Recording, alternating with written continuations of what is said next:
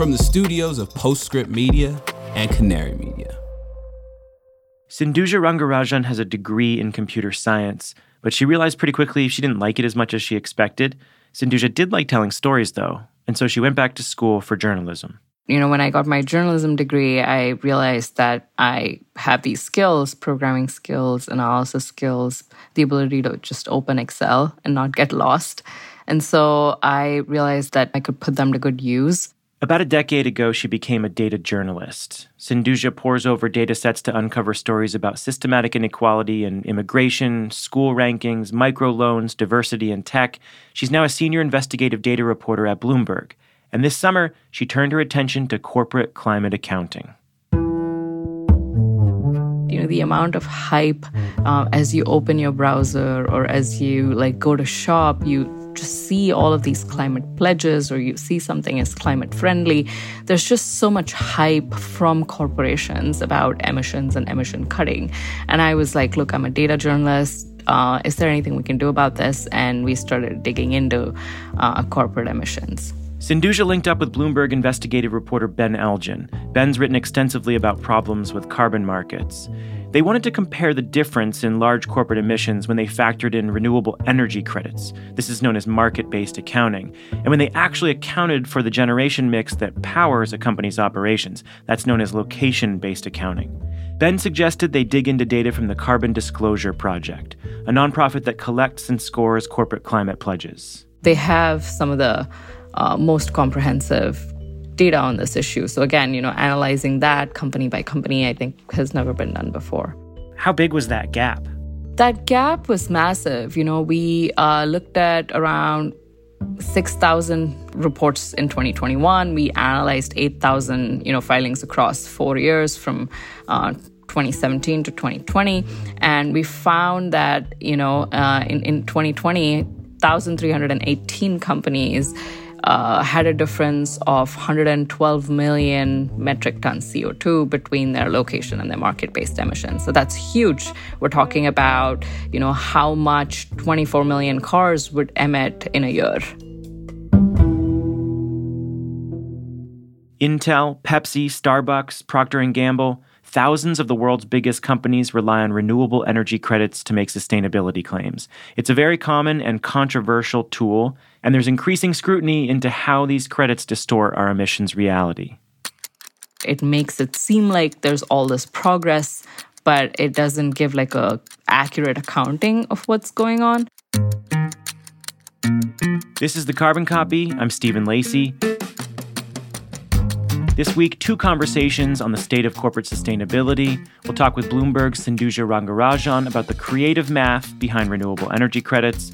And we'll hear from Joel Makower of GreenBiz about what is actually making an impact in corporate sustainability and what is still holding it back.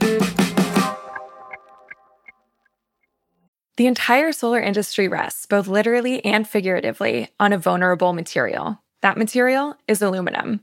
It is one of the most carbon intensive metals, with the bulk of its supply originating in China. But what if module frames made from domestic recycled steel replaced it? On May 30th, Latitude Media and Origami Solar will host a Frontier Forum that explores what would happen if the US solar industry shifted from aluminum to recycled steel. We'll explore the impact on supply chains, cost, technical performance, and carbon emissions. This is a must attend for anyone who cares about the domestic solar industry. Register for free by clicking the link in the show notes or go to latitudemedia.com slash events.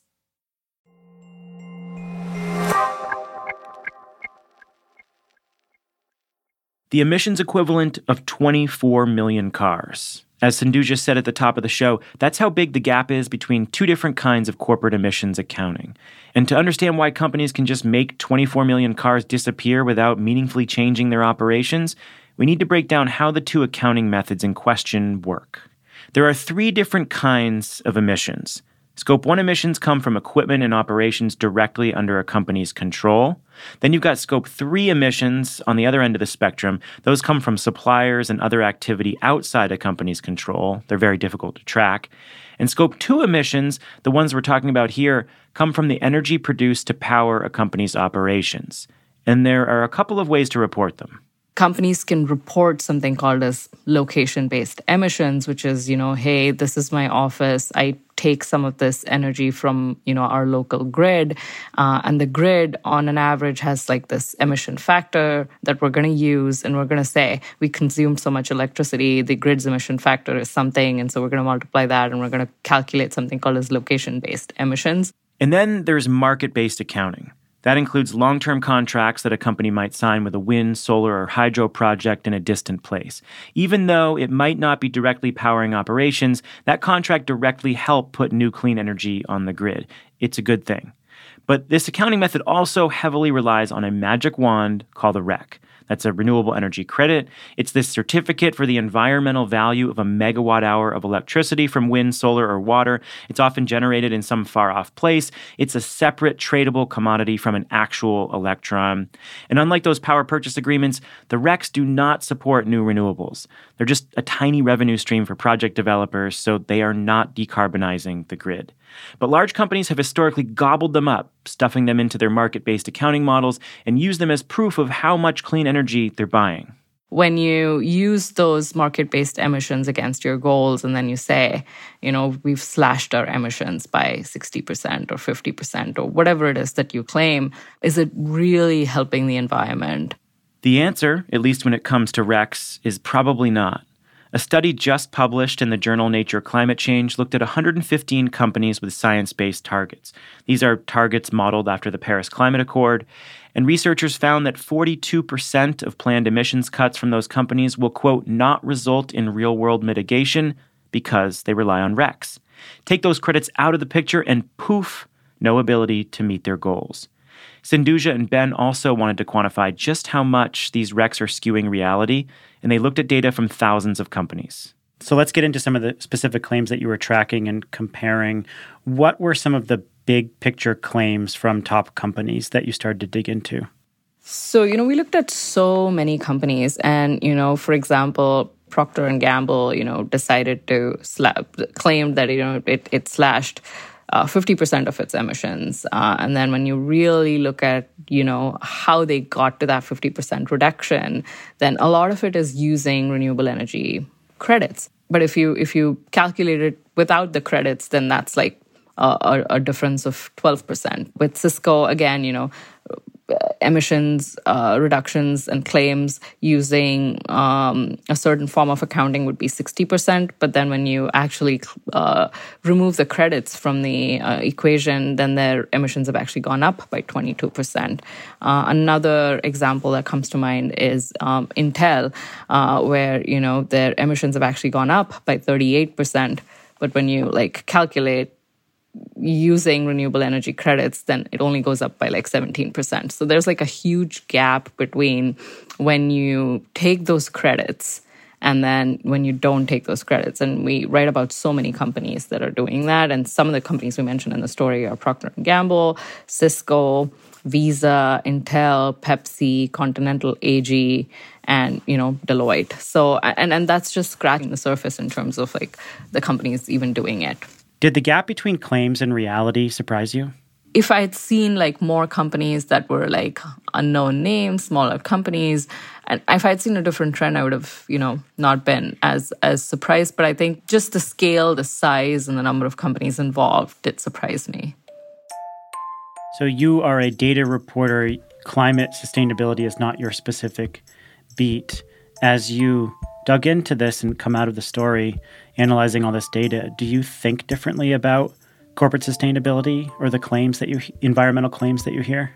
Um, absolutely. I think you know the reporting process has spurred a lot of like interest personally for me to like look for more because this is you know analyzing scope 2 emissions specific you know instruments but what else is out there? What else are companies doing? And i think that you know particularly when it comes to climate i feel like there's so much data that's not been mined. When you read a esg report and you see a company slashing its emissions by 15 20 50 70% like what do you believe? Sindhuja rangarajan thank you so much. A real pleasure. Um, it was a pleasure for me as well. Thank you so much We're going to take a quick break here. Afterward, we'll hear from Green GreenBiz's Joel Makower, who's been following corporate sustainability for nearly three decades. And he says the problems go way deeper than just accounting.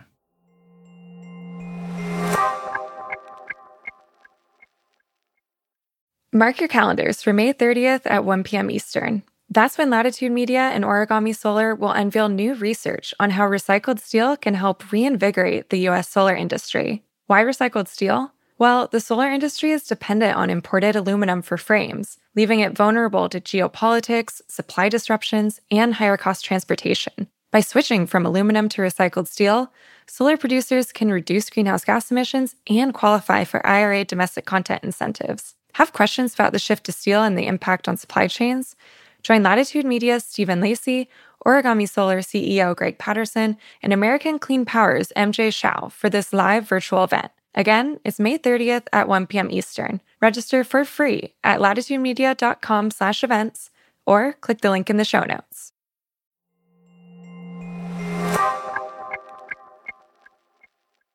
There is absolutely no doubt that most large corporations are thinking differently about climate change and sustainability. Even when casting those RECs aside, nearly 40% of renewable energy added to the U.S. grid since 2014 came from corporate power purchase agreements. That's according to the Clean Energy Buyers Association.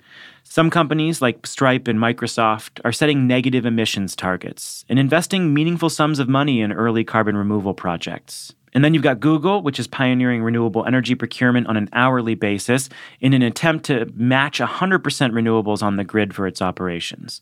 Meanwhile, shareholder pressures are pushing boardrooms to adopt ESG strategies, and extreme weather risk is forcing companies to evaluate their logistics. A lot is happening. And you know that's the good news. The bad news is that it's still not happening at the scale, scope, and speed that we need. Joel Makower has been following this space for three decades. He's someone that I've also followed closely to get a read on how corporate sustainability is playing out. He's the chairman and co founder of the GreenBiz Group, and I caught up with him at GreenBiz's Verge conference recently. I wanted to get his read on what all this activity adds up to, because it certainly feels different, but is it actually different? Joel doesn't think we're at a stage of radical transformation yet.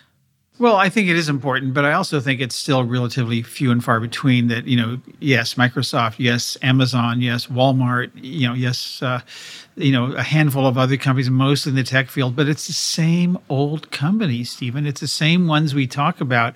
But in the rest of the corporate world, it's still radical incrementalism. You know, just a lot of small ball kinds of things that companies are doing that that you know, are, are, necessary but highly insufficient and do not roll up to this to the magnitude of the moment. And that's the challenge is that yes, they're, you know, and, and, and look, I've been in this field for over 30 years and, and every every year, certainly every few years, you can say there's there's a, there's some new things, you know, circular economy, ESG, and sustainability, carbon removal, just on and on and on and, and yet so many of these events and so many of these conversations is february 2nd it's groundhog day all over again.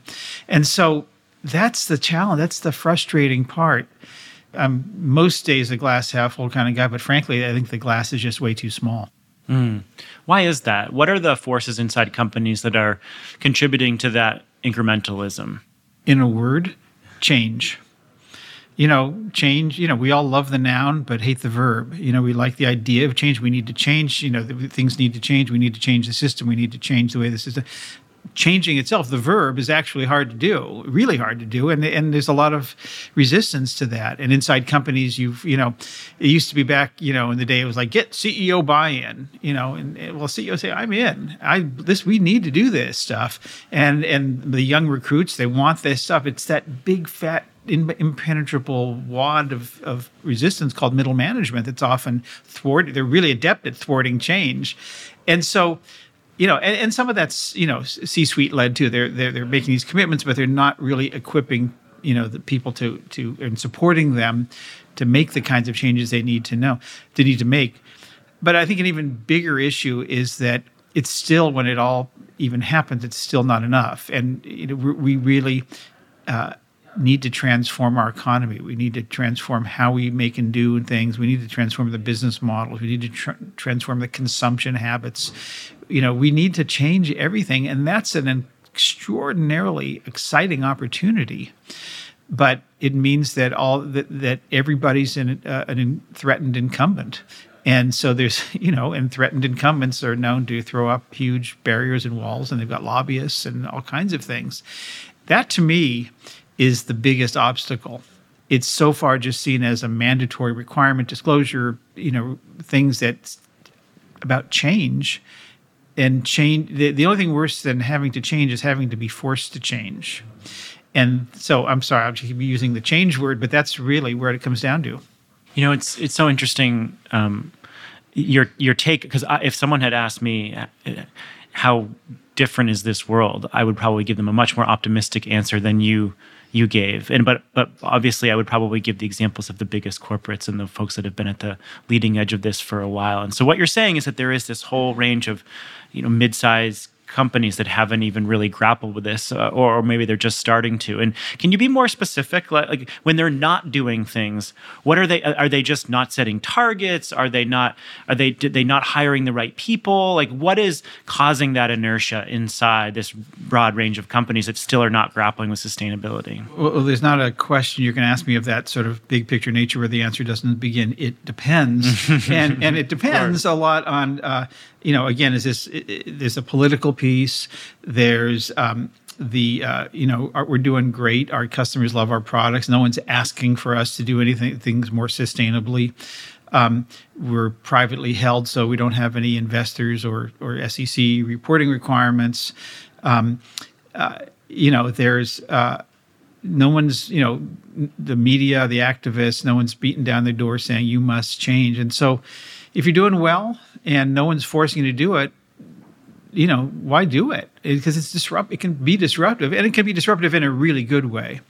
Um, so I just think there's just a lot of re- again. I'm going to come back to it's a lot of resistance to change if you don't have to, and a lot of companies don't yet feel you need to do this.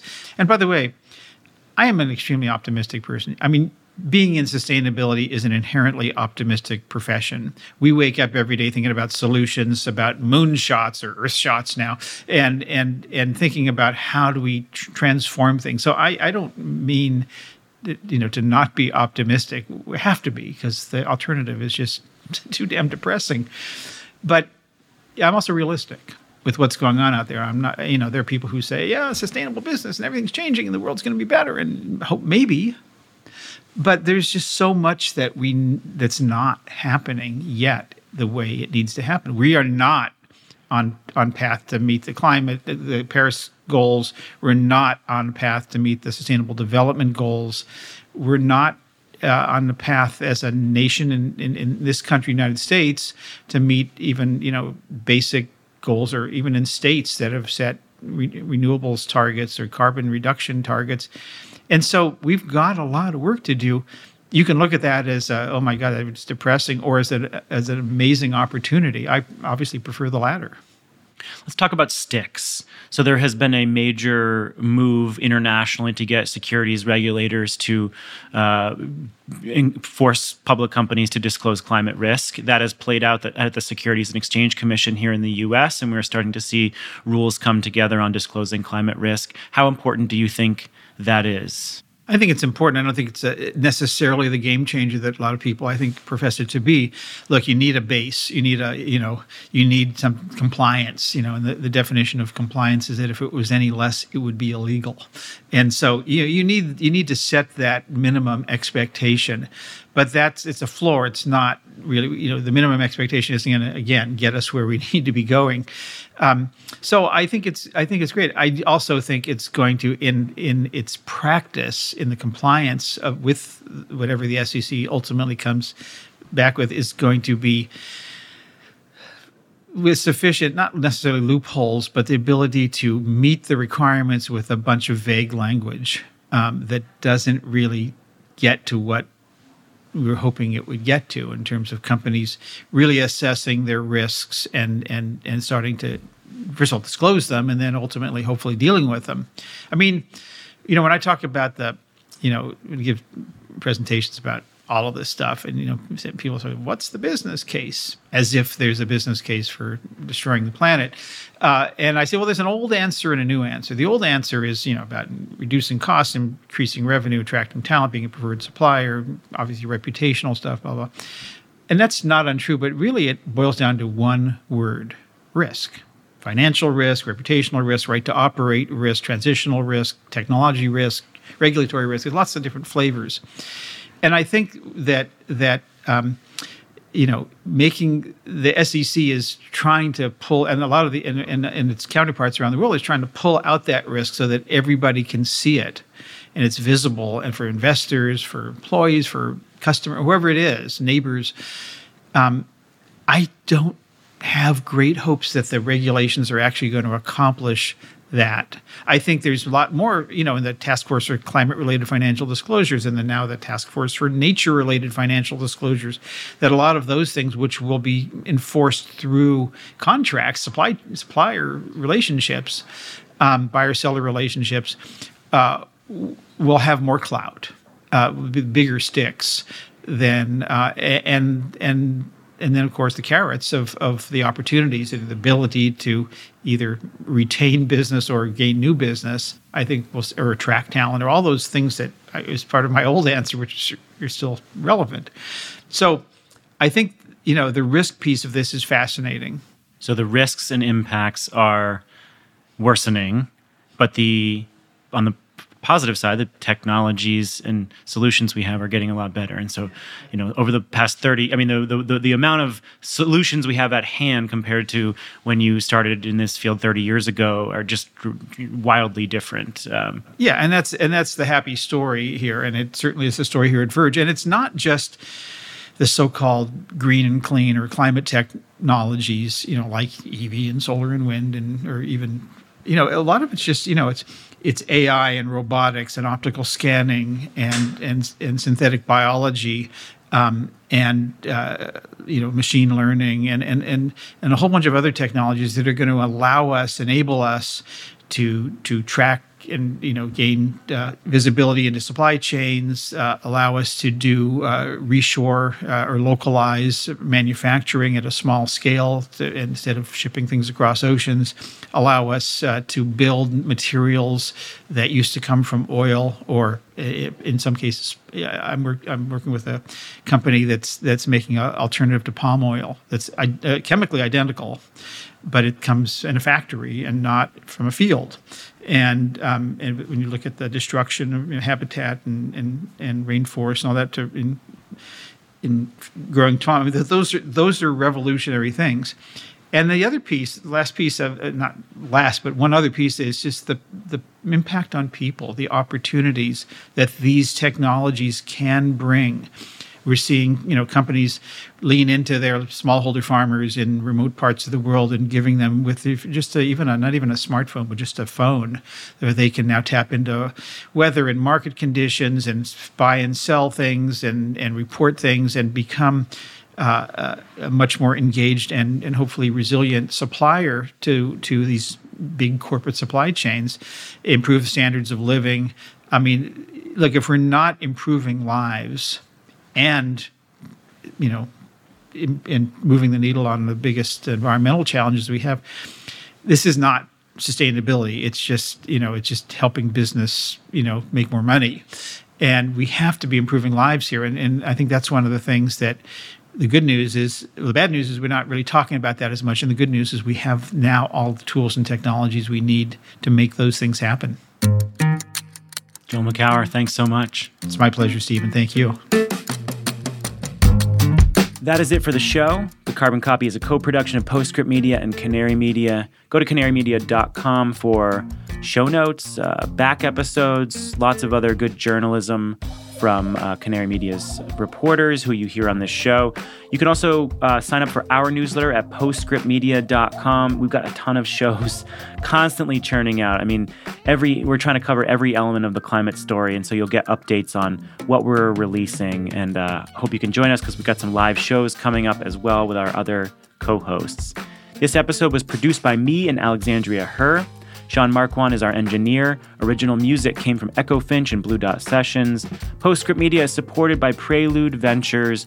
Prelude is a venture capital firm. It partners with entrepreneurs to address climate change across advanced energy, food and agriculture, transportation and logistics, advanced materials and manufacturing, and advanced computing.